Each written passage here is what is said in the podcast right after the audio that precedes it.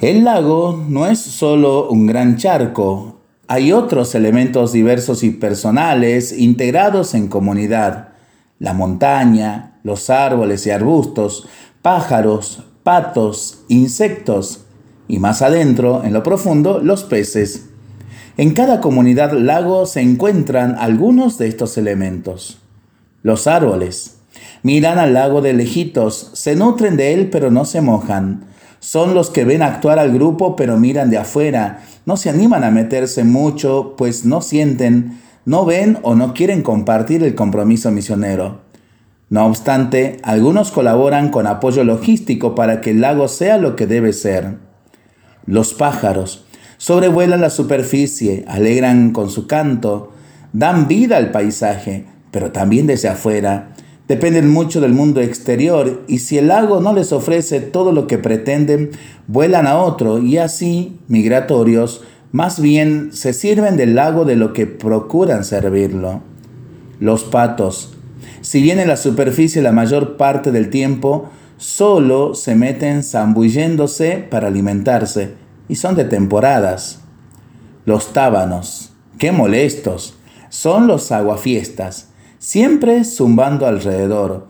No saben alimentarse sin molestar, opacan alegrías, sobreactúan las tensiones, ponen los nervios de punta y cuando se posan sobre alguno pican con dolor y hasta con posterior infección. Menos mal que duran poco y si sopla un poco de viento fresco, no molestan más. Los peces viven metidos en silenciosa convivencia, se mueven con libertad, son los dueños del lago, están como en su casa. Pocos los ven, aunque muchos saben de su presencia. Se nutren entre ellos y en su ambiente y son también alimento para otros. No son tal vez muy astutos, pero sí útiles y mansos en su mayoría. ¿Con cuál de estos elementos diversos y personales de la comunidad lago te identificas? Cerca del lago siempre está la montaña. Es el signo de la espiritualidad del grupo misionero, el encuentro del hombre con Dios. Es la presencia de Dios viva y firme a imagen de los beatos mártires del Senta eh, que han misionado el norte de Salta y Jujuy en comunidad, qué bueno sería fortalecer nuestro sentir comunitario en la misión.